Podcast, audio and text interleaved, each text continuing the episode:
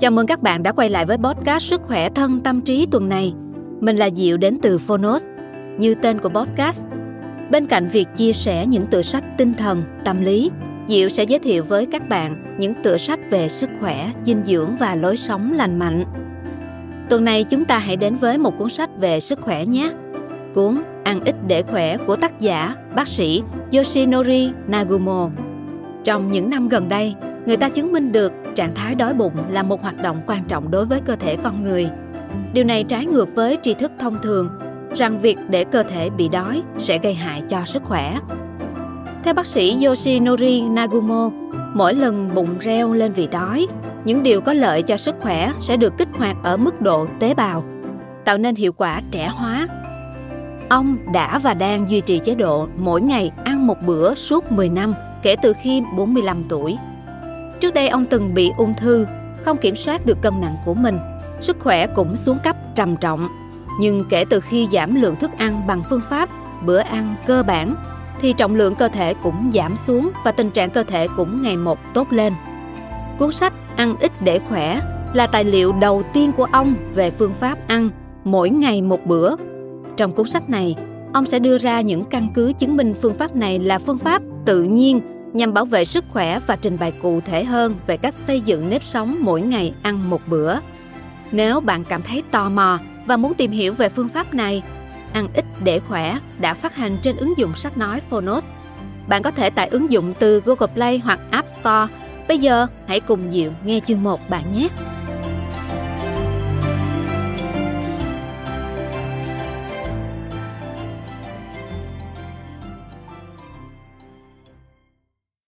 Bạn đang nghe từ Phonos.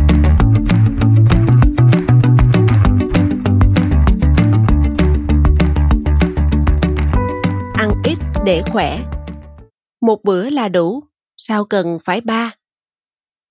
Độc quyền tại Phonos. Tác giả Yoshinori Nagumo, Minh Yến Dịch, Thái Hà Books, Nhà xuất bản Lao động Lời nói đầu Trong những năm gần đây, người ta chứng minh được trạng thái đói bụng là một hoạt động quan trọng đối với cơ thể con người. Bạn có nghĩ việc đói bụng tốt cho cơ thể của mình? Suy nghĩ này đúng là không bình thường. Nếu cứ giữ nguyên tình trạng đói bụng như vậy là không tốt cho cơ thể. Chắc hẳn đa số chúng ta đều đang suy nghĩ như vậy. Tuy nhiên, từ lập trường của một bác sĩ cũng như từ chính những kinh nghiệm của bản thân – tôi có thể trả lời một cách rõ ràng những nghi vấn đó. Việc cho rằng hấp thụ từ từ chất dinh dưỡng có thể giúp chúng ta trở nên khỏe mạnh là một suy nghĩ đã lỗi thời. Ngược lại với điều đó, tôi khẳng định, mỗi lần bụng reo lên vì đói, những điều có lợi cho sức khỏe sẽ được kích hoạt ở mức độ tế bào, tạo nên hiệu quả trẻ hóa. Tôi đã và đang duy trì chế độ ăn mỗi ngày một bữa suốt 10 năm qua, kể từ khi tôi 45 tuổi Điều này có nguyên cớ riêng của nó. Thực tế, khi bước sang tuổi 30, tôi đã nếm trải nỗi ám ảnh kinh hoàng về cái chết. Hồi đó, vì bố tôi có mở một phòng khám tư tại nhà, nên tôi có thể trải qua những chuỗi ngày êm ả, nghiên cứu và điều trị bệnh ung thư vú tại trường đại học. Nhưng năm tôi 35 tuổi, bố tôi, khi đó 62 tuổi, đột ngột ngã quỵ vì bị nhồi máu cơ tim. Mặc dù ông đã may mắn sống sót nhưng kể từ đó, ông không thể tiếp tục công việc của một bác sĩ được nữa, nên ông nghỉ hưu. Đây cũng là lý do khiến tôi phải dừng việc nghiên cứu tại trường đại học, trở về nhà và tiếp quản phòng khám của bố. Khác với cuộc sống nghiên cứu vui vẻ ở trường đại học, tôi phải tiếp xúc trực tiếp với bệnh nhân, lắng nghe những than phiền từ họ. Mỗi ngày của tôi bỗng chốc tràn ngập muôn vàng mỏi mệt. Cũng vì mệt mỏi mà tôi trở nên ham mê ăn uống, khiến cân nặng tăng nhanh chóng tôi lên đến 77 kg, béo hơn 15 kg so với hiện tại. Đó là hậu quả của việc hấp thụ quá nhiều chất dinh dưỡng. Hơn nữa, trước đây tôi có tiền sử bị táo bón khá trầm trọng, nên chuyện khốn khổ hơn đã bắt đầu xảy ra. Đó là mỗi khi ngồi rặn trong nhà vệ sinh, tôi lại bị rối loạn nhịp tim. Các bạn sẽ nghĩ, bệnh táo bón với chứng rối loạn nhịp tim có liên quan gì đến nhau? Nhưng trên thực tế, chúng thực sự có mối quan hệ mật thiết với nhau. Mỗi lần cơ thể phải rặn vì táo bón, máu sẽ bị dồn lên, khiến cơ quan cảm biến huyết áp của động mạch cảnh hoạt động ngay lập tức, gây ức chế hoạt động của tim để giảm huyết áp. Triệu chứng này được gọi là phản xạ xoang động mạch cảnh hay phản xạ xoang cảnh và hậu quả là chứng rối loạn nhịp tim sẽ xảy ra thường xuyên, nếu nghiêm trọng có khi bị cả ngày không dứt. Rối loạn nhịp tim sẽ gây ra trạng thái khó thở, cũng có trường hợp bị mất ý thức tạm thời ngay trong nhà vệ sinh do tụt huyết áp. Trầm trọng hơn, hiện tượng này có thể tạo ra những cục máu gọi là huyết khối nếu dòng chảy của máu trong tim chịu tác động xấu do chứng rối loạn nhịp tim. Những cục máu này khi chạy đến não sẽ gây tắc mạch máu não, đi đến phổi sẽ gây nghẽn mạch phổi, thậm chí có thể gây mất mạng trong nhà vệ sinh lúc nào không biết. Thời gian đó, việc bước vào nhà vệ sinh mỗi ngày đối với tôi là một nỗi kinh hoàng. Cũng vì thế mà tôi lao vào thử nghiệm vô số phương pháp bảo vệ sức khỏe. Tôi chăm chỉ tập gym, cố gắng bơi lội và sử dụng máy tập thể thao. Tôi định giảm cân bằng cách tập thể dục, nhưng trớ trêu thay, vì tập luyện nên tôi càng ăn nhiều hơn, khiến cân nặng ngày một tăng thêm. Tôi mệt mỏi với việc giảm cân. Kế hoạch dinh dưỡng cũng ngay lập tức khiến tôi phát ớn, không thể tiếp tục nổi.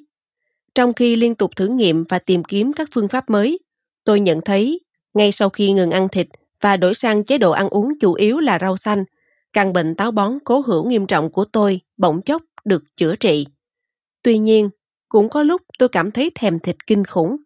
Nhưng nếu tôi ăn thịt thì ngay buổi sáng hôm sau, bệnh táo bón khi xưa liền quay trở lại. Tôi cảm thấy sợ hãi vô cùng vì cảm giác đau đớn như sắp chết đến nơi trong nhà vệ sinh. Cho nên về sau, tôi không thể ăn thịt được nữa. Chuyện này đúng là kỳ quái.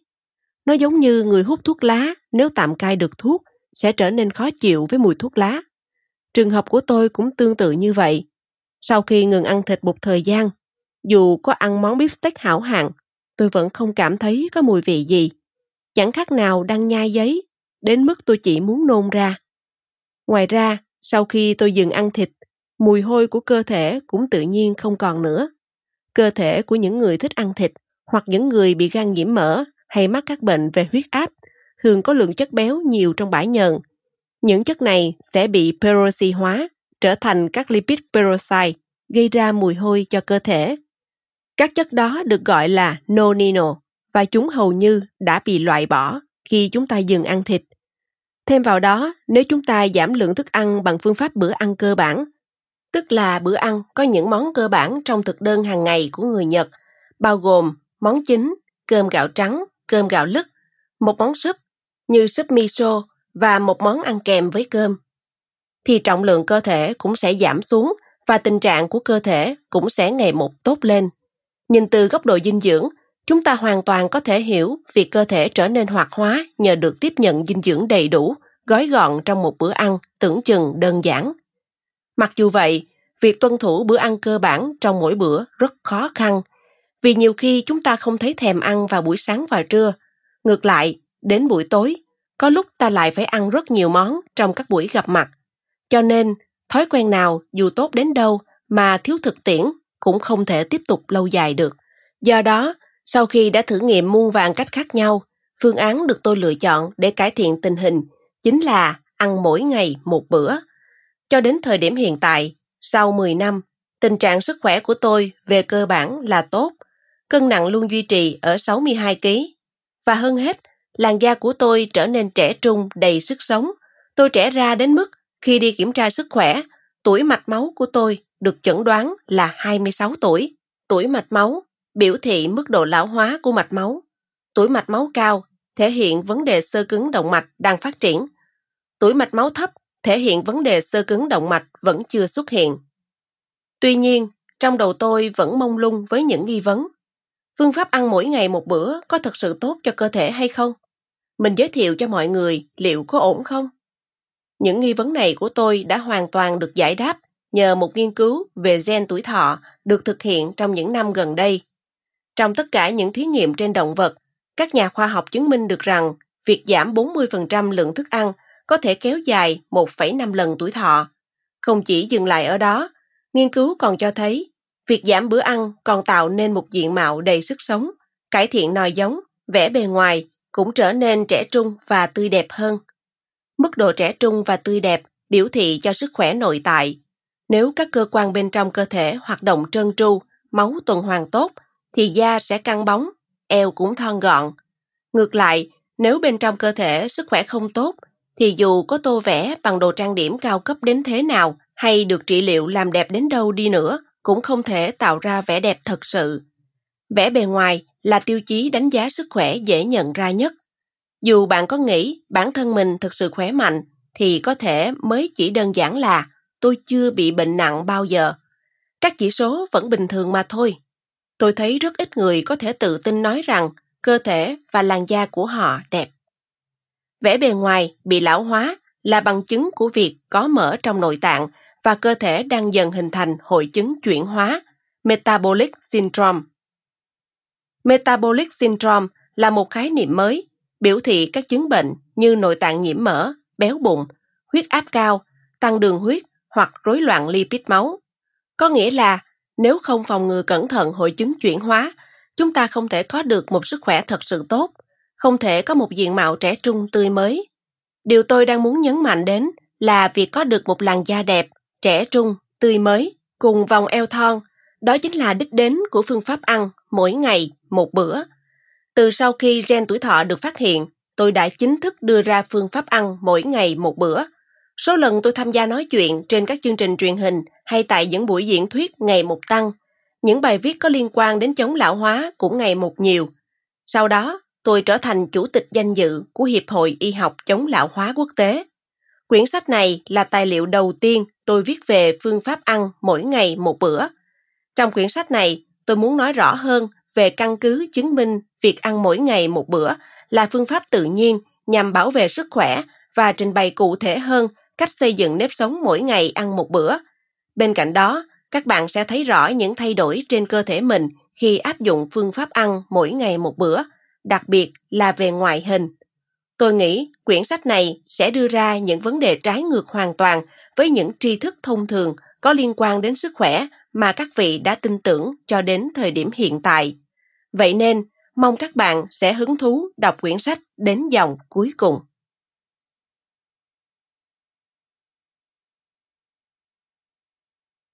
Chương 1 Vì sao không ăn lại tốt cho sức khỏe? Chìa khóa của nguồn sống nhân loại là gen sinh mệnh.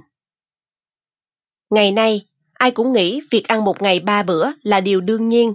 Hầu hết người dân hiện đang sống ở Nhật cũng nghĩ như vậy và không có chút nghi ngờ gì. Tuy nhiên, lần theo dấu vết của 170.000 năm lịch sử loài người kể từ khi tổ tiên chúng ta xuất hiện trên hành tinh này, việc con người ăn một ngày ba bữa và quan niệm ăn tới no bụng chỉ là những suy nghĩ mới có khoảng vài chục năm trở lại đây. Tuy là một khoảng thời gian đáng kể, nhưng cũng chưa đến 100 năm, nên đây vẫn có thể coi là quan niệm mới xuất hiện chưa lâu. Tại Nhật Bản, sau khoảng thời gian khôi phục đất nước bị tàn phá do chiến tranh và bước vào thời kỳ tăng trưởng kinh tế vượt bậc, hay trước đó một chút, kể cả thời kỳ có hay không có chiến tranh, hầu như không một người dân nào cho rằng họ được ăn no. Chính vì quan niệm mỗi ngày cần ăn ba bữa đều đặn, nên đương nhiên mọi người sẽ nghĩ mình không được ăn no, cho nên mới ra đời cách nghĩ cung cấp đủ dưỡng chất là bí quyết của sức khỏe. Ngay sau khi xuất hiện nền văn minh lúa nước, cách nghĩ như vậy đã sớm được hình thành. Ở Trung Quốc, việc trồng lúa nước đã có vào khoảng năm 2000 trước công nguyên. Tính tới nay cũng được 4.000 năm. Như vậy, 166.000 năm trước đó là thời kỳ của săn bắt và hái lượm. Cho nên những ngày con người không săn bắt hái lượm được gì, chính là chuỗi ngày họ thiếu ăn. Hơn nữa, kể cả sau khi bước vào nền văn minh lúa nước, tình trạng mất mùa do thiên tai và thời tiết xấu liên tục tái diễn không biết bao lần trên toàn thế giới. Vậy nên, không hề quá lời nếu nói lịch sử loài người là một cuộc chiến bất tận với nạn đói. Ngay cả thời điểm hiện nay, nạn đói vẫn đang tiếp diễn. Chỉ có một số ít các nước như Nhật Bản, Mỹ hay châu Âu đã loại bỏ được vấn đề này. Còn lại tới quá nửa các quốc gia trên thế giới vẫn đang bị nạn đói hoành hành. Nhìn vào Hunger Map, bản đồ nạn đói do WFP World Food Program, chương trình lương thực thế giới công bố, có thể thấy tình trạng đói nghèo vẫn đang hoành hành ở châu Á, châu Phi, Trung Nam Mỹ. Xem bản đồ 1, biểu hiện phần trăm dân số quốc gia trong tình trạng đói nghèo. Mời các bạn xem bản đồ đính kèm trong ứng dụng. Nạn đói được định nghĩa là tình trạng duy trì trọng lượng cơ thể ở mức thấp nhất có thể so với chiều cao và không thể cung cấp đủ lượng calo cần thiết để thực hiện những vận động nhẹ nhàng. Chính bởi những thiệt hại do thiên tai, những cuộc phân tranh kéo dài, cộng với tình trạng đói nghèo leo thang mà rất nhiều người hiện nay không thể có nổi bữa ăn đơn giản nhất. Ngoài ra, khi nhìn vào bản đồ nạn đói, có một điều làm chúng ta phải chú ý, đó là chính những quốc gia đang ở tình trạng đói nghèo lại có tỷ lệ sinh cao. Xem bản đồ 2. Mời các bạn xem bản đồ đính kèm trong ứng dụng. Trong khi đó, tại những quốc gia phát triển đầy đủ với tình trạng ăn uống thỏa mãn, tỷ lệ sinh rất thấp. Dân số cũng đang giảm dần. Xét theo nhân chủng học, đây chính là tình trạng giống loài đang bị đe dọa. Nếu tình trạng này cứ tiếp diễn, có lẽ sau vài vạn năm nữa, trên trái đất sẽ chỉ còn lại người dân ở những quốc gia nghèo đói. Vì sao lại xảy ra sự khác biệt về sức sống như vậy? Đó là vì trong suốt chiều dài lịch sử nhân loại, chưa kể đến nạn đói, loài người đã phải bao phen đối mặt với những mối đe dọa to lớn như khí hậu thất thường, dịch bệnh và những cuộc chiến tranh triền miên. Có phải các bạn nghĩ loài người chúng ta có nhiều nguồn gốc khác nhau? Người Trung Quốc có nguồn gốc từ người vượng Bắc Kinh, người vượng Java là tổ tiên của người châu Á, người Neanderthal là tổ tiên của người châu Âu. Điều này không đúng. Tất cả những giống loài đó đều đã bị diệt vong. Tôi lấy làm tiếc với những người luôn tin rằng hoàn toàn không có chuyện loài người bị diệt vong. Nhưng sự thật là cho đến nay đã có rất nhiều chủng loại người bị tuyệt chủng, không còn bóng dáng trên trái đất.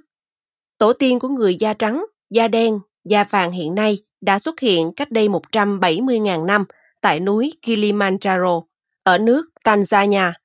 Một người phụ nữ được đặt tên là Mitochondrial Eve. Ngày nay, trong khi các quốc gia nghèo đói đang oằn mình với vấn đề bùng nổ dân số, thì các quốc gia phát triển lại không thể kiểm soát được vấn đề giảm tỷ lệ sinh nhằm gia tăng dân số. Dù họ luôn cố gắng áp dụng những thành tựu khoa học tiên tiến nhất như thụ tinh nhân tạo, đây chính là một vấn đề của nhân loại và Nhật Bản cũng là quốc gia có tỷ lệ phụ nữ mang thai thấp. Nhưng ở thời đại của tổ tiên chúng ta, vào những năm trước chiến tranh, việc một cặp vợ chồng có 4, 5 người con là điều bình thường. Có nghĩa là trong những con người hiện đại như chúng ta, con cháu của những người đã cố gắng vượt qua nguy cơ diệt vong của nhân loại, kéo dài sự sống đến ngày nay, luôn tiềm tàng một loại năng lực được gọi là khả năng sinh tồn, thường trở nên sụp sôi mãnh liệt vào những lúc gặp đói khổ, lạnh giá, dịch bệnh. Nguồn gốc của khả năng sinh tồn đó chính là gen sinh mệnh mà chúng ta thu nạp được sau mỗi lần loài người vượt qua được những mối nguy hại. Gen sinh mệnh không phải là một loại gen thông thường, đó là loại gen không thể đếm được như gen đói, chiến thắng sự đói khát, gen sống lâu sinh ra khi cơ thể bị đói, gen sinh sản làm tăng tỷ lệ sinh khi ở tình trạng nghèo đói, gen miễn dịch chế ngự được bệnh truyền nhiễm, gen chống ung thư để chiến đấu với bệnh ung thư, gen phục hồi để điều trị bệnh tật và lão hóa có sẵn trong cơ thể mỗi người chúng ta. Song điều trớ trêu là nếu không bị rơi vào tình trạng đói khát, lạnh giá, gen sinh mệnh sẽ không làm việc. Hơn nữa, nếu không được ăn uống đầy đủ, cơ thể sẽ bị lão hóa, giảm khả năng sinh sản. Khi đó, hệ miễn dịch sẽ làm việc theo hướng tấn công lại chính cơ thể chúng ta. Để mọi người có được một đời sống khỏe mạnh, trong những chương tiếp theo, tôi sẽ giải thích cặn kẽ hơn về gen sinh mệnh. Lý do chỉ uống nước vẫn béo. Nhiều người sau khi thất bại trong việc giảm cân thường hay đùa nhau rằng người như tôi chỉ uống nước vẫn cứ béo. Trên thực tế, việc uống nước có làm ta béo lên hay không là vấn đề cần phải xem xét thêm. Còn theo tôi, câu nói kia vẫn mang một ý nghĩa nhất định. Đó có thể là đặc tính riêng của con người. Khi con người sống sót qua thời kỳ đói nghèo kéo dài hơn nửa thời gian của lịch sử nhân loại, tổ tiên chúng ta đã thu nạp được loại gen giúp con người cố gắng hấp thụ phần lớn dưỡng chất dù chỉ từ chút ít thức ăn. Đó chính là gen đói, một trong những gen cấu thành nên bộ gen sinh mệnh. Tuy tổ tiên chúng ta dần dần đã kiếm thêm được nhiều thức ăn hơn, nhưng vì không lường được lần tới sẽ no hay đói, cho nên nếu đã có thức ăn, dù rất ít ỏi, chúng ta cũng không bỏ phí chúng. Nhờ đó mà cơ thể biết hấp thụ các dưỡng chất tích trữ trong cơ thể dưới dạng mỡ. Đây chính là lý do khiến cơ thể có thể bị béo lên dù chúng ta ăn rất ít. Nếu cơ thể không vận hành như vậy, có lẽ tổ tiên chúng ta không thể sinh tồn qua hàng vạn năm lịch sử trong cuộc chiến với nạn đói. Vì vậy, những cơ chế khiến cho cơ thể bị béo lên dù ta chỉ ăn một lượng rất ít chính là thành quả tiến hóa của loài người. Gen đói đã điều hành chính xác hoạt động chuyển hóa và tích trữ thức ăn dưới dạng mỡ rất hiệu quả, nên nó còn được gọi là gen tiết kiệm. Trong những dị nhân về ăn uống mà ta thường thấy trên TV, có những tạng người gầy, ăn rất nhiều vẫn không béo nổi. Những trường hợp hiếm có đó là do thiếu gen đói. Trên thực tế, những người này nếu để bị đói sẽ không sống sót được lâu như người bình thường. Lẽ dĩ nhiên, cơ chế chuyển hóa thức ăn thành chất béo nội tạng là do tạo hóa. Cũng chính nhờ điều đó mà loài người đã tồn tại và sinh sôi được suốt 170.000 năm qua. Gen sirtuin giúp khôi phục tế bào. Nếu nói gen đói giúp hấp thụ nguồn dưỡng chất nhiều nhất có thể từ chút ít thức ăn, thì nó cũng được xem là loại gen tích trữ năng lượng. Và cùng với gen đói, còn một loại gen quan trọng nữa cũng góp phần vào việc duy trì sự sống cho con người. Đó chính là gen trường thọ, một loại gen đang thu hút được sự chú ý của giới trẻ trong thời gian gần đây, có tên khoa học là gen sirtuin. Vì nó đang là đề tài hay được nói đến trên TV, nên có thể rất nhiều người đã từng nghe đến tên của loại gen này. Nhưng động cơ để tìm ra nó lại bắt nguồn từ giả thuyết. Khi chúng ta đói bụng, năng lực sinh tồn sẽ được kích hoạt và cơ thể được trẻ hóa. Hiện nay chúng ta có thể thấy trong pháp nhịn ăn của đạo Phật hay tháng Ramadan của đạo hồi, thay vì ăn nhiều, ăn ít sẽ giúp kéo dài sự sống. Và đây chính là lý do khiến các nhà khoa học tiến hành quan sát thời gian sinh tồn thực tế của hầu hết các loài động vật khi thay đổi lượng đồ ăn. Họ thử nghiệm trên hầu hết các loài động vật như khỉ nâu, macaca, chuột bạch hay chuột lang và thấy bằng cách giảm 40% lượng thức ăn, hiệu quả duy trì sự sống đạt mức cao nhất, kéo dài 1,4 đến 1,6 lần so với thông thường. Không chỉ vậy, khi tiến hành thử nghiệm ở khỉ, kết quả cho thấy những con khỉ háo ăn sẽ bị rụng lông và da mặt chảy xệ. Còn với những con khỉ tuy đã nhiều năm tuổi, khi bị hạn chế bữa ăn, lông của chúng vẫn mọc rậm, mượt mà, da trở nên căng bóng. Từ kết quả thực nghiệm này, có thể suy đoán rằng khi sinh vật ở trong tình trạng đói, chắc hẳn có một loại gen nào đó được kích hoạt để duy trì sự sống. Và gen sirtuin chính là kết quả của những hoạt động nghiên cứu dựa trên phán đoán đó.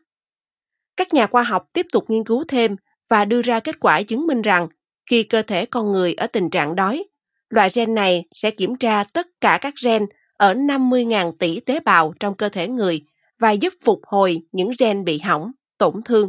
Điều này không chỉ liên quan đến việc kéo dài tuổi thọ, mà còn cho thấy loại gen này cũng tham gia vào hoạt động ngăn cản sự lão hóa và bệnh tật. Nhờ phát hiện ra gen sirtuin này, chúng ta đã có thể kéo dài được thời gian sống và đây chính là điều được nói đến ngay từ đầu. Gen sinh mệnh giúp loài người sống lâu. Trong quá trình tìm hiểu về gen sirtuin, gen đói đã đề cập ở trên, cùng các loại gen sinh mệnh khác. Tôi sẽ nói ở phần sau như gen sinh sản, gen miễn dịch, gen phục hồi. Tôi đã có một niềm tin vững chắc rằng chính việc kích hoạt gen sinh mệnh sẽ mang lại cho chúng ta sự trường thọ và khỏe mạnh. Hơn nữa, gen sinh mệnh chỉ thể hiện khi cơ thể bị đói. Đây cũng chính là nguyên nhân khiến phương pháp ăn mỗi ngày một bữa lành mạnh trở thành chủ đề chính của quyển sách này. Người Nhật từ xưa đã có câu ngạn ngữ Hara Hachi Bunme để cảnh báo về việc ăn đầy bụng. Ngụ ý rằng bí quyết của sức khỏe là chỉ ăn 8 phần no, ăn lưng lửng dạ, như một cách nhắn nhủ hậu thế, luôn cố gắng giữ gìn lối sống sao cho các gen này được thể hiện đầy đủ. Ăn quá nhiều là khởi nguồn của bệnh tật. Có những đất nước tạo ấn tượng mạnh bởi tình trạng béo phì ở người dân. Kể cả ở Nhật những năm sau chiến tranh, lịch sử từng ghi nhận việc Bộ Y tế và Phúc lợi đã thực hiện chế độ Kenko Yuri Ochido, tức là chế độ chăm sóc sức khỏe toàn diện cho trẻ em, tuyên dương những trẻ em béo.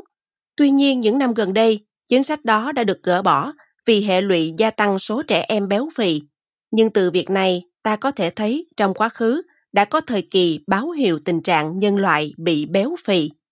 Mặt khác, trong giai đoạn tăng trưởng thần kỳ ở Nhật Bản, những chương trình ẩm thực xuất hiện ngày một phổ biến hơn. Do thường xuyên được đưa lên các phương tiện truyền thông như TV hay tạp chí thời đó, nên khái niệm Hosoku, ăn no, được lan truyền khắp cả nước. Điều này đã đẩy việc ăn uống vượt quá nhu cầu của một bản năng thông thường. Đối với động vật, để đảm bảo duy trì và phát triển các thế hệ sau, ăn uống và tình dục là hai nhu cầu tất yếu như nhau. Để trực quan và dễ hình dung hơn, chúng ta hãy cùng xem xét cụ thể qua bản năng tình dục, từ đó hiểu rõ hơn bản năng ăn uống ở động vật. Trong thế giới động vật, khi có cơ hội để con cái và con được gặp nhau, chúng dường như lao vào nhau ngay lập tức để thỏa mãn nhu cầu giao phối của loài. Nhưng trong xã hội con người, dù ngay trước mắt chúng ta có đối tượng mang yếu tố hấp dẫn giới, tức là đối tượng khiến chúng ta nảy sinh ham muốn tình dục, chúng ta cũng không thể tấn công ngay, không chút ngần ngại như vậy, vì điều này được coi là phạm pháp. Còn về vấn đề ăn uống trong thế giới động vật, không phải lúc nào nhu cầu này cũng tồn tại và cần giải quyết ngay. Đến như sư tử khi đã no bụng cũng sẽ không vồ bắt thỏ, dẫu thỏ có đứng yên trước mặt nó đi nữa. Con người thì sao? Con người khi vừa ăn sáng xong đã ngay lập tức nghĩ tới chuyện ăn trưa. Hóa ra chúng ta thua cả động vật về khoản này. Con người chúng ta mỗi ngày ăn ba bữa thật no, nhưng có bao giờ ta tự hỏi chính cơ thể mình rằng liệu như vậy có đảm bảo sức khỏe không? Câu trả lời của cơ thể chúng ta khi ấy rõ ràng sẽ là không. Nếu thiếu một chút dinh dưỡng, chúng ta có thể dễ bị bệnh, nhưng bệnh này lại có thể được chữa khỏi nhờ cơ chế sinh tồn được quy định trong gen hoạt động. Song trái lại, ăn uống quá dư thừa sẽ khiến cơ chế này mất tác dụng. Vì vậy, việc ăn no và ngộ nhận trong ăn uống kể trên sẽ khiến cho cơ hội lành bệnh trở nên khó khăn. Khoa học chứng minh rằng tứ đại kỳ bệnh gồm ung thư, đái tháo đường, bệnh tim mạch, đột quỵ là hệ quả của việc ăn uống dư thừa và thiếu điều độ. Dù đang ở độ tuổi nào, thì việc trước tiên chúng ta cần làm ngay để giữ gìn chất lượng cuộc sống luôn tươi trẻ và khỏe mạnh cũng là thay đổi chế độ ăn bằng cách từ bỏ thói quen ăn no. Thông thường, khi nhắc đến việc thay đổi thói quen ăn uống, chúng ta thường có suy nghĩ rằng đó là ăn kiêng để giảm cân, thay đổi vóc dáng. Nhưng chế độ ăn mỗi ngày một bữa tôi đưa ra ở đây không những giúp chúng ta có vòng eo thon gọn, thân hình thanh thoát, mà còn giữ cho da dẻ căng mịn và tràn đầy sức sống. Vì sao tôi đề cập đến ngoại hình ở đây, trong khi chúng ta đang bàn về vấn đề sức khỏe? Đơn giản vì ngoại hình là thước đo hiệu quả để đánh giá sức khỏe. Không mấy ai tin khi tôi nói tôi đã 56 tuổi, vì mọi người gặp tôi thường nói tôi chỉ trạc 20 tuổi. Trong khoảng 10 năm gần đây, tôi vẫn duy trì được chiều cao 1m73 và cân nặng 62 kg. Nhưng trước đây khi mới ngoài 40 tuổi, có thời điểm cân nặng của tôi lên tới 77 kg. Quả là một thay đổi lớn. Sự thay đổi này là kết quả đạt được từ chế độ tôi muốn chia sẻ với các bạn. Nhờ có chế độ đó, tôi không những gầy đi 15 kg mà còn được hưởng nhiều điều lợi khác như cơ thể trở nên dẻo dai hơn, duy trì sự tươi trẻ, đầu óc minh mẫn để chia sẻ bí quyết cùng với các bạn qua quyển sách này. Cơ thể con người chúng ta ngày nay không thích nghi với việc ăn no. Như đã nói ở trên, tổ tiên chúng ta trước đây đã phải trải qua thời kỳ đói rét, khí hậu khắc nghiệt. Chính trong quá trình tiến hóa hàng vạn năm chống chọi với môi trường sống đầy khó khăn đó mà cơ thể chúng ta được thừa hưởng gen sinh tồn hay còn gọi là gen sinh mệnh, được trang bị những thành phần để thích nghi với cái đói và cái rét. Vốn dĩ, khả năng thích nghi của loài người được phát huy ở mức cao nhất dưới tác động của môi trường giúp cơ thể con người dần trở nên tối ưu hơn. Cho nên đối với gen sinh mệnh, lý do khiến gen này được kích hoạt nhiều nhất là cơ thể phải chịu đói và rét. Nói cách khác, những người có gen tiết kiệm sẽ có khả năng sống sót nhờ tiêu thụ ít năng lượng hơn khi đói. Điều này rất có ích cho việc sinh tồn. Hầu hết những người sống ở thời kỳ đó đều hiểu rằng trong người họ mang loại gen này. Tuy nhiên, sự tối ưu của gen này có một nhược điểm đó là nó không thể thích nghi tốt với sự thay đổi của môi trường trong một điều kiện nhất định nào đó. Để thích nghi với điều kiện mới, loài người cần phải trải qua quá trình tiến hóa hàng vạn năm. Có nghĩa là chúng ta đã có khả năng thích nghi cao hơn bình thường đối với việc bị đói, nhưng chưa có khả năng chịu được tình trạng dư thừa thức ăn. Lúc này, gen sinh mệnh hoạt động, thậm chí còn gây hại cho cơ thể. Cơ thể chúng ta có thể thích nghi mạnh mẽ với trạng thái đói, nhưng chưa quen với trạng thái no. Chúng ta hãy cùng nhớ lại một điều, lịch sử 170.000 năm của loài người là một cuộc chiến dài chống chọi với đói và rét, trong khi khoảng thời gian con người được ăn no thật ít ỏi, chưa tới 100 năm. Hiện nay, ngày càng có nhiều người ăn đến no bụng với những bữa ăn với hàm lượng calo lớn khiến lượng năng lượng cần tiêu hao trong ngày tăng mạnh và cơ thể của những người đó sẽ bị thay đổi nếu họ không thể thích nghi với cuộc sống ăn quá nhiều như vậy. Trên thực tế, khi ăn quá nhiều, chúng ta sẽ nhanh chóng béo lên. Nếu cứ tiếp tục ăn uống vô tội vạ và không ngừng béo lên, điều gì sẽ xảy đến với con người chúng ta? Đã có không ít người tự hào với cơ thể nặng hơn 100 kg của mình. Các bạn cũng đều từng thấy trên TV những người nặng tới 200, 300 kg, không thể tự mình ngồi dậy trên giường. Nếu tất cả chúng ta đều thành ra như vậy, chẳng phải loài người rồi sẽ bị tuyệt chủng sao? Chính sự xuất hiện của thói quen ăn uống vô độ là nguyên nhân dẫn tới căn bệnh tiểu đường, còn được gọi là căn bệnh quốc dân, và kéo theo đó là sự gia tăng các bệnh như ung thư, nhồi máu cơ tim. Lẽ thường, sau chiến tranh, người dân cả nước đều có chung mục tiêu hướng đến xây dựng một quốc gia mà ở đó người dân được ăn no. Nhưng mục tiêu đó ngày nay lại thành ra nghịch lý, khi mà việc ăn uống no nê lại là tác nhân phá hoại cơ thể con người qua nhiều loại bệnh tật khác nhau như tiểu đường và vô số bệnh khác. Đó chẳng phải là một điều trớ trêu sao? Bệnh tiểu đường là minh chứng cho sự tiến hóa của loài người. Chúng ta hãy cùng thử mường tượng lại hình dáng tổ tiên mình ngày xưa. So với chúng ta ngày nay, con người ở thời kỳ Roman có thị giác, khứu giác và tính giác nhạy bén hơn nhiều. Những người sống hoang dã ở vùng đồng cỏ khô, savan của châu Phi có thị lực đạt 2.0 đến 3.0 là chuyện bình thường, bởi vì họ không thể tồn tại nếu thị giác thiếu nhạy bén khi sống trong một môi trường mà chỉ một chút sơ sẩy, tính mạng của họ có thể bị thú dữ như sư tử đoạt mất bất cứ lúc nào. Con mắt của chúng ta dù có tốt đến đâu, nhưng khi làm công việc suốt ngày, nhìn màn hình máy tính, hầu như ai cũng có thể bị cận thị. Nhiều người cho rằng cận thị là một loại bệnh, nhưng thực tế, đây lại là một cách thích nghi của cơ thể với môi trường. Vì khi tiếp xúc với một môi trường mà chỉ chăm chú vào cử động của tay, mắt sẽ phải tự điều chỉnh cự ly nhìn gần lại để có thể dễ dàng thấy được cả cử động của tay. Ngược lại, nếu bạn sống ở vùng savan của châu Phi từ nhỏ, thì dù bạn là người Nhật cũng có thể nhìn xa được. Đó chính là cách để cơ thể của chúng ta thích nghi với môi trường. Bệnh tiểu đường mà rất nhiều người đang mắc phải cũng tương tự như vậy. Đây có thể được xem như một phản ứng thích nghi của loài người để có thể tồn tại trong thời đại mới, thời đại ăn no. Vậy chúng ta hãy cùng xem cụ thể bệnh tiểu đường là một minh chứng cho sự tiến hóa của loài người ở mức độ nào. Thuở sơ khai, các loài động vật hoang dã đã phải tự săn mồi để có thể sinh tồn trong thế giới tự nhiên. Đây chính là lý do để chúng phát huy toàn bộ các cơ quan cảm giác như thị giác, thính giác và khứu giác vào việc săn mồi, nên các cơ quan này còn được gọi là cơ quan săn mồi. Ngoài ra, tay và chân, tứ chi cũng thuộc cơ quan săn mồi vì chúng được dùng để rượt đuổi và bắt con mồi. Ngược lại, ở xã hội hiện đại, khi con người nuôi thú cưng và ăn thịt gia cầm, thì việc săn bắt thức ăn không còn cần thiết. Tự con người đã thích nghi được. Vậy điều gì sẽ xảy ra với những con vật vẫn có thức ăn mà không cần đuổi bắt con mồi? Tất cả các cơ quan săn mồi sẽ bị thoái hóa dần. Ví dụ, lợn được nuôi không thể chạy nhanh như lợn rừng. Điều đó cho thấy các chức năng trong cơ thể sẽ bị thoái hóa khi chúng trở nên không cần thiết nữa. Tương tự như vậy, con người trong thời kỳ Roman có thị giác, khứu giác và thính giác tốt hơn so với người hiện đại. Khứu giác, thính giác của tổ tiên chúng ta khi xưa có lẽ cũng cực kỳ mẫn cảm, không thua gì loài chó.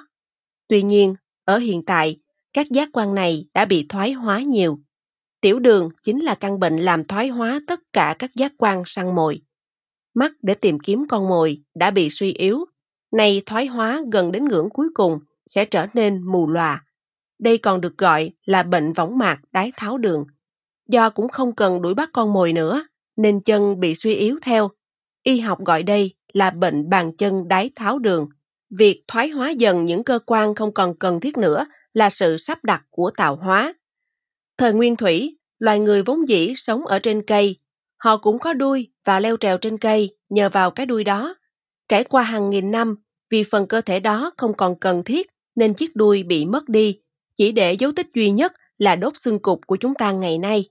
Cũng giống như vậy, để sinh tồn trong thời kỳ băng hà, cơ thể con người cũng có bộ lông bên ngoài. Tuy nhiên, sau khi con người biết cách sử dụng da của các loài động vật khác khoác lên người và bắt đầu mặc quần áo, bộ lông trên cơ thể cũng dần trở nên thoái hóa. Đối với loài người, do không còn cần phải săn mồi, nên chân tay, cơ quan cảm giác đều là những phần cơ thể không còn quá cần thiết nữa và chúng bắt đầu bị thoái hóa. Theo một nghĩa nào đó, có thể xem đây là sự thích nghi đối với môi trường đang bị biến đổi đột ngột khi hướng đến thời đại ăn uống no say. Lý do thật sự khiến chúng ta gầy đi là do bệnh tiểu đường. Việc hướng tới thời đại ăn uống no say có một vấn đề còn kinh khủng hơn. Đó là do ăn uống liên tục, một số người chúng ta không theo kịp được tốc độ chuyển đổi thức ăn thành chất béo trong cơ thể. Tức là, cho dù những người ấy có ăn nhiều bao nhiêu cũng không béo nổi. Như vậy có thể nói, bệnh tiểu đường đã tạo nên điều kỳ diệu, ăn bao nhiêu cũng không béo, để thích nghi với môi trường mới, thời đại ăn no. Và nếu thời đại ăn no cứ kéo dài liên tục hàng vạn năm không thay đổi, chắc chắn gen sẽ biến đổi và cơ thể sẽ tiến hóa thành một hình dạng mới. Nếu vậy, trong tương lai, có khả năng con người sẽ tiến hóa thành một sinh vật sống mang hình dáng như chúng ta vẫn hay thấy trên phim ảnh, không có mắt và chân tay, mà chỉ có mỗi cái miệng để ăn bao nhiêu cũng không béo ngay từ khi được sinh ra. Nhưng trên thực tế, trước khi xảy ra viễn cảnh đó, loại người phàm ăn sẽ bị xóa sổ khỏi hành tinh này, còn trái đất sẽ trở thành nhà của những người đói. Vì sao vậy? Như tôi đã đề cập ở trên, khu vực của những người đói ăn có tỷ lệ sinh cao, còn khu vực của những người ăn no có tỷ lệ sinh thấp. Hơn nữa, chúng ta đều biết tiểu đường gây ra bệnh rối loạn cương dương ở nam giới, còn ở nữ giới làm gia tăng tỷ lệ vô sinh. Đối với chúng ta, những con người đang sống ở thế kỷ 21, trên thực tế chúng ta đã và đang phải đối mặt trực tiếp với vấn đề này, hoàn toàn không thể lãng tránh. Loài người đã bị hủy hoại bao phen do phải đối mặt với nhiều mối nguy hại triền miên đến sinh mạng như nạn đói, lạnh giá, dịch bệnh hay thiên tai. Và chỉ những con người đã thay đổi cũng như có khả năng thích nghi mới tồn tại nổi. Nói chung khi nhắc tới tiến hóa chúng ta thường nghĩ về sự thay đổi các cơ quan trong cơ thể con người theo hướng tốt hơn. Nhưng theo ý nghĩa ban đầu của tiến hóa sự thay đổi cơ thể theo tình trạng thích nghi với môi trường như bệnh tiểu đường hay cận thị được gọi là thích ứng còn nếu có sự biến đổi về gen mới được gọi là tiến hóa Vậy nên có rất nhiều người trên thế giới này ghét những sự thay đổi đó và đặt tên cho chúng là bệnh tật. Đồng thời, nguyền rủa luôn cả số phận bệnh tật của họ. Nhưng nếu nhìn nhận sâu xa hơn, tất cả thói quen sinh hoạt mà chúng ta duy trì trong suốt nhiều năm chính là nguyên nhân gây ra điều này. Tôi hy vọng các bạn sẽ ghi nhớ trong tâm trí điều này và nhất định sẽ có một ngày các bạn thay đổi cách sống của chính mình. Khi nguy hiểm gần kề, cơ thể sẽ được kích hoạt đến tận tế bào. Theo các nhà khoa học, mỗi ngày có hàng chục nghìn tế bào thần kinh bị phá vỡ. Với đà này, có lẽ chúng ta đều lo rằng sớm muộn gì các tế bào thần kinh sẽ không còn nữa. Trên thực tế, mỗi người chúng ta có khoảng 1.000 đến 2.000 tỷ tế bào thần kinh và chỉ sử dụng khoảng 3% trong số đó. Như vậy, dù cho suốt cuộc đời ngày nào cũng mất đi hàng vạn tế bào thần kinh nhưng xét tổng thể, số này chỉ chiếm vài phần trăm ít ỏi. Song chắc chắn, bệnh suy giảm nhận thức sẽ xảy ra nếu các tế bào thần kinh bị phá vỡ với tốc độ nhanh hơn. Tuy nhiên, cơ thể con người là một thực thể có khả năng hồi phục nhanh chóng. Các nghiên cứu gần đây đã chỉ ra rằng trong bộ não con người có tồn tại các tế bào gốc ở vùng hồi hải mã, hippocampus, giúp tái tạo các tế bào thần kinh. Mặc dù vậy, nếu chúng ta vẫn tiếp tục sinh hoạt không điều độ, các tế bào thần kinh sẽ không tăng lên. Vì điều đáng kinh ngạc chính là tế bào thần kinh hồi phục mãnh liệt hơn khi tiếp xúc với đói và rét. Điều này minh chứng cho việc chỉ khi ở bên bờ vực nguy hiểm của sự sống như đói và rét, sức sống của con người mới trỗi dậy mạnh mẽ. Còn bây giờ, chúng ta sẽ cùng tìm hiểu một chút về hồi hải mã theo các nhà khoa học, hồi hải mã là lãnh địa của ký ức, nơi ký ức được bộ não chọn lọc và lưu giữ. Tôi xin giải thích rõ hơn về điều này. Đó là trong thời gian ngủ của chúng ta có một khoảng thời gian vàng từ 10 giờ tối hôm trước đến 2 giờ sáng hôm sau. Trong khoảng thời gian này, tại hồi hải mã, các ký ức sẽ trải qua quá trình tinh lọc. Giấc mơ là sản phẩm từ quá trình cắt ghép ngẫu nhiên các ký ức diễn ra trong bộ não. Vì vậy, chúng hoàn toàn không có liên kết với nhau và cũng không mang ý nghĩa gì. Song hoàn toàn không có điều gì mà không phải là trải nghiệm của chính chúng ta. Theo Freud, cha đẻ của học thuyết phân tâm học, giấc mơ là sự kết hợp của hai yếu tố gồm ham muốn bị đàn áp và tư duy tiềm ẩn. Ví dụ, để một người không nói tiếng Pháp không bao giờ gặp giấc mơ nói tiếng Pháp, thì trong khi ngủ, hồi hải mã sẽ làm việc bằng cách chọn lọc và giữ lại những thông tin cần thiết là những ký ức mà bản thân đã trải nghiệm trên thực tế và xóa dần những thông tin không cần thiết. Tuy nhiên, các bạn không nên quá lo lắng. Mặc dù những ký ức bị xóa bỏ ở đây dần lãng quên theo ý thức, nhưng chúng vẫn được giữ lại ở vỏ não và sẽ được trích ra khi có cơ hội cần tới. Điều này tương tự như việc bạn xóa thông tin trên máy tính, nhưng khi cần vẫn có thể tìm ra nếu khôi phục lại ổ cứng. Cho nên điều kỳ diệu là cơ thể con người có thể thực hiện được mọi thứ. Vì sao cơ thể lại rung lên khi lạnh? Như đã nói ở trên, cơ thể chúng ta có thể chuyển hóa thức ăn thành mỡ khi lượng thức ăn đưa vào ít. Có hai dạng tích tụ mỡ chính là mỡ dưới da và mỡ nội tạng. Ở phụ nữ thường là mỡ dưới da, còn đàn ông là mỡ nội tạng. Có lẽ chúng ta đều biết về mỡ dưới da, nhưng vẫn còn khá xa lạ với mỡ nội tạng. Sau đây tôi sẽ giải thích rõ hơn về chúng.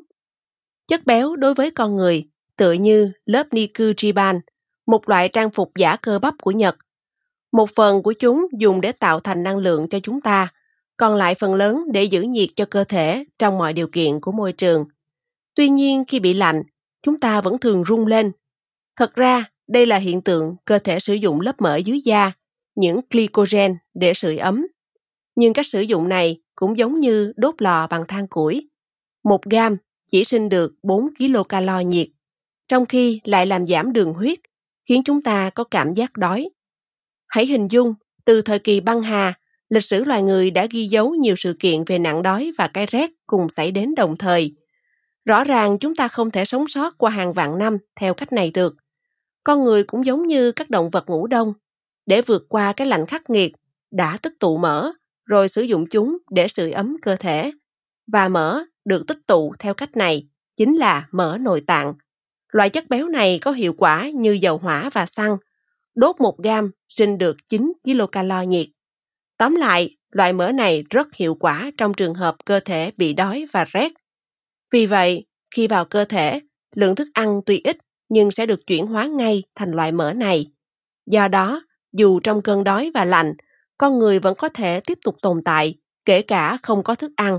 Và đây chính là chức năng dự trữ mỡ nội tạng của cơ thể. Bằng cách đó, khi bị lạnh, cơ thể sẽ đốt cháy chất béo này để giữ cho chúng ta được ấm áp.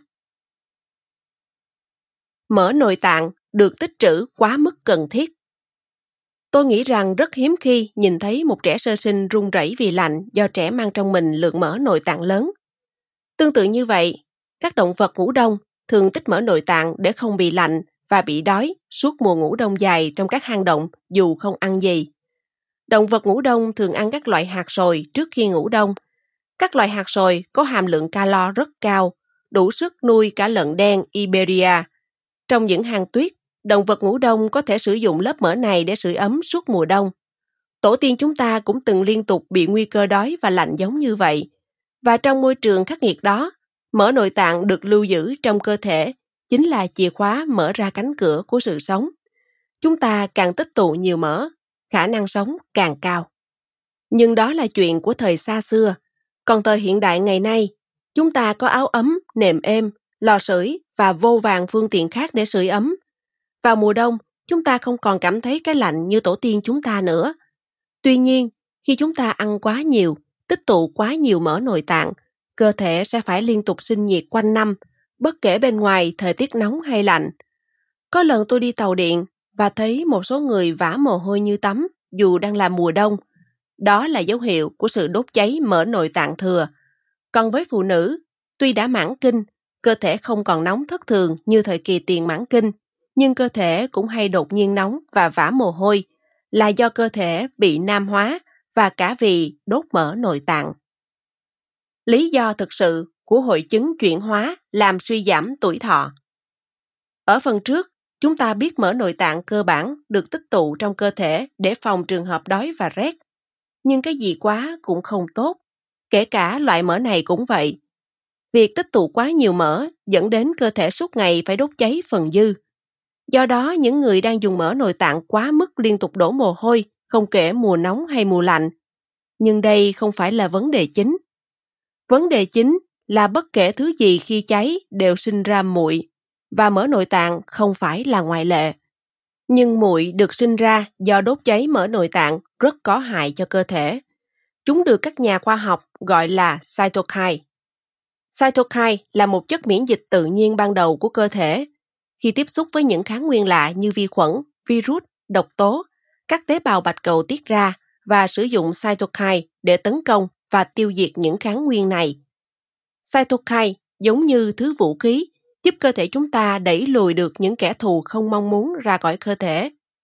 Tuy nhiên, điểm yếu của cytokine là không thể phân biệt rõ đâu là ta, đâu là thù khi được giải phóng ra. Cho nên cytokine giống như một con dao hai lưỡi, vì cơ thể cũng phải chịu tổn thương khi sử dụng chúng để tấn công kẻ thù. Và mỡ nội tạng khi bị đốt cháy cũng sinh ra một loại cytokine có tên khoa học là adipocytokine. Sự xuất hiện của adipocytokine gây tổn thương các tế bào nội mô mạch máu, khiến các tế bào này trở nên xơ và rời rạc. Các nhà khoa học gọi hiện tượng này là xơ vữa động mạch. Nhưng có hai loại adipocytokine. Adipocytokine tốt, còn gọi là adiponectin, giúp duy trì thành mạch, ngăn ngừa xơ vữa. Loại còn lại là adipocytokine xấu, gây xơ vữa, vừa được nói đến ở trên. Trong trạng thái cơ thể bình thường, hai loại này duy trì ở mức cân bằng. Nhưng khi chúng ta tích tụ quá nhiều mỡ nội tạng, cơ thể thiên theo hướng hình thành adipocytokine xấu. Do đó, ở những người mà quá trình trao đổi chất này diễn ra mạnh, vấn đề sơ vữa động mạch dễ phát sinh, từ đó dẫn đến các bệnh tim mạch, đột quỵ và sản phẩm từ việc đốt cháy quá nhiều mỡ nội tạng, muội của mỡ nội tạng, adipocytokine xấu chính là thủ phạm của việc này. Qua đó chúng ta nhận thấy khi được phát huy khả năng, mỡ nội tạng giúp con người vượt qua đói rét, nhưng nếu không kiểm soát được, loại mỡ này sẽ khiến chúng ta có nguy cơ mất mạng cao hơn bao giờ hết. Việc tối ưu hóa gen, tối ưu hóa cơ thể để thích nghi với môi trường mới không phải là quá trình diễn ra trong ngày một ngày hai mà kéo dài hàng vạn năm. Cho nên trong môi trường ăn no của chúng ta ngày nay, sự thích ứng chưa được hình thành quả là một khuyết điểm lớn. Mỗi ngày một bữa, tia sáng cuối đường hầm. Như đã nói trong các phần trên, con được ngủ đông được là do tích mỡ nội tạng, còn con cái nhờ vào tích mỡ dưới da. Vậy ở con cái, liệu có cơ chế sưởi ấm nào khác? Đó là cơ chế gì? Câu trả lời chính là việc mang thai. Đứa con trong bụng chính là khối mỡ nội tạng đặc biệt. Do đó, các con cái không cần tích mỡ nội tạng như con đực. Trong giai đoạn ngủ đông, con cái không mang thai sẽ chết sao? Không phải như vậy. Ở động vật, hiện tượng rụng trứng chỉ xảy ra khi bị kích thích giao phối, gọi là rụng trứng hậu giao phối. Trong thế giới tự nhiên, các con đực và con cái rất khó có thể gặp được nhau. Ở vùng Bắc Cực và sa mạc Sahara, khi con đực và con cái gặp nhau nhưng bị lỡ dịp giao phối, sẽ khó có cơ hội thứ hai cho chúng tiếp cận và giao phối với nhau. Vậy nên con cái được chuẩn bị cơ chế đặc biệt cho điều này. Ví dụ, chi phí phối giống cho ngựa đua là 10 triệu yên một lần. Một khi chúng ta đã bỏ tiền ra để phối giống, thì dù có gặp rủi ro không thực hiện hoạt động giao phối được, chúng ta cũng không phải lo gì cả. Đơn giản là hiện tượng rụng trứng ở con cái của động vật ngủ đông luôn xảy ra sau khi giao phối. Cho nên khi giao phối chắc chắn sẽ mang thai. Hiện tượng giao phối xong mà mang thai luôn có ở động vật như con người và gấu trúc. Chúng ta vẫn đang sinh sản theo cơ chế này. Ngay như chuyện của tôi, Đêm trước, khi tôi lên đường hành quân phục vụ chiến tranh, cũng là đêm tân hôn của vợ chồng tôi. Và qua duy nhất đêm tân hôn đó, vợ tôi đã mang thai. Đó là thời gian chiến tranh, và trước ranh giới sinh tồn hay diệt vong của loài, bản năng giao phối sẽ trỗi dậy để duy trì giống nòi. Đó chính là lý do vì sao ở các nước phát triển với cuộc sống no đủ, tỷ suất sinh giảm, trong khi tại những nước chậm và đang phát triển vẫn còn nạn đói, tỷ suất sinh ngày một cao. Giờ chúng ta quay lại vấn đề động vật ngủ đông. Con cái không thấy lạnh bởi vì bào thai trong bụng đã giữ ấm cho chúng suốt mùa đông dài lạnh lẽo. Vì vậy, mỡ nội tạng không cần thiết đối với chúng. Về mặt này, con người chúng ta cũng vậy. Phụ nữ trong độ tuổi sinh sản chỉ tích tụ mỡ dưới da, cho nên những phụ nữ trẻ không thể nói rằng chất béo trong tôi đã chuyển hóa hết. Vì khi phụ nữ bước qua độ tuổi này, không mang thai nữa, sang giai đoạn tiền mãn kinh, mỡ bắt đầu chuyển dần từ tích tụ dưới da vào nội tạng. Phụ nữ ở tuổi này mập mạp một chút sẽ sống lâu hơn. Nhưng bước sang giai đoạn mãn kinh, phụ nữ cũng cần giảm bớt mỡ nội tạng như ở nam giới. Vậy vì sao chúng ta cần giảm mỡ nội tạng? Đơn giản là vì chúng ta không còn đối mặt với đói rét như xưa nữa. Như đã nói ở trên, chúng ta cần thích nghi với môi trường ăn no hiện nay. Cho nên đứng trên lập trường là bác sĩ lâu năm, tôi khuyên mọi người nên ăn theo chế độ mỗi ngày một bữa.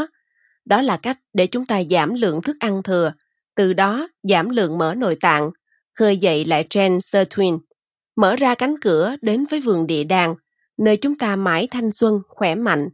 Đó là giải pháp cuối cùng của chúng ta. Tuy nhiên, muốn làm vậy, chúng ta cần có lộ trình chuyển đổi, chứ không nên áp dụng ngay mỗi ngày một bữa. Hãy ăn từ ngày ba bữa, giảm xuống còn hai, rồi giảm xuống còn một bữa. Lộ trình cụ thể tôi sẽ giới thiệu cho các bạn ở chương sau. Diệu rất vui khi bạn đã nghe trọn vẹn podcast Sức khỏe thân tâm trí.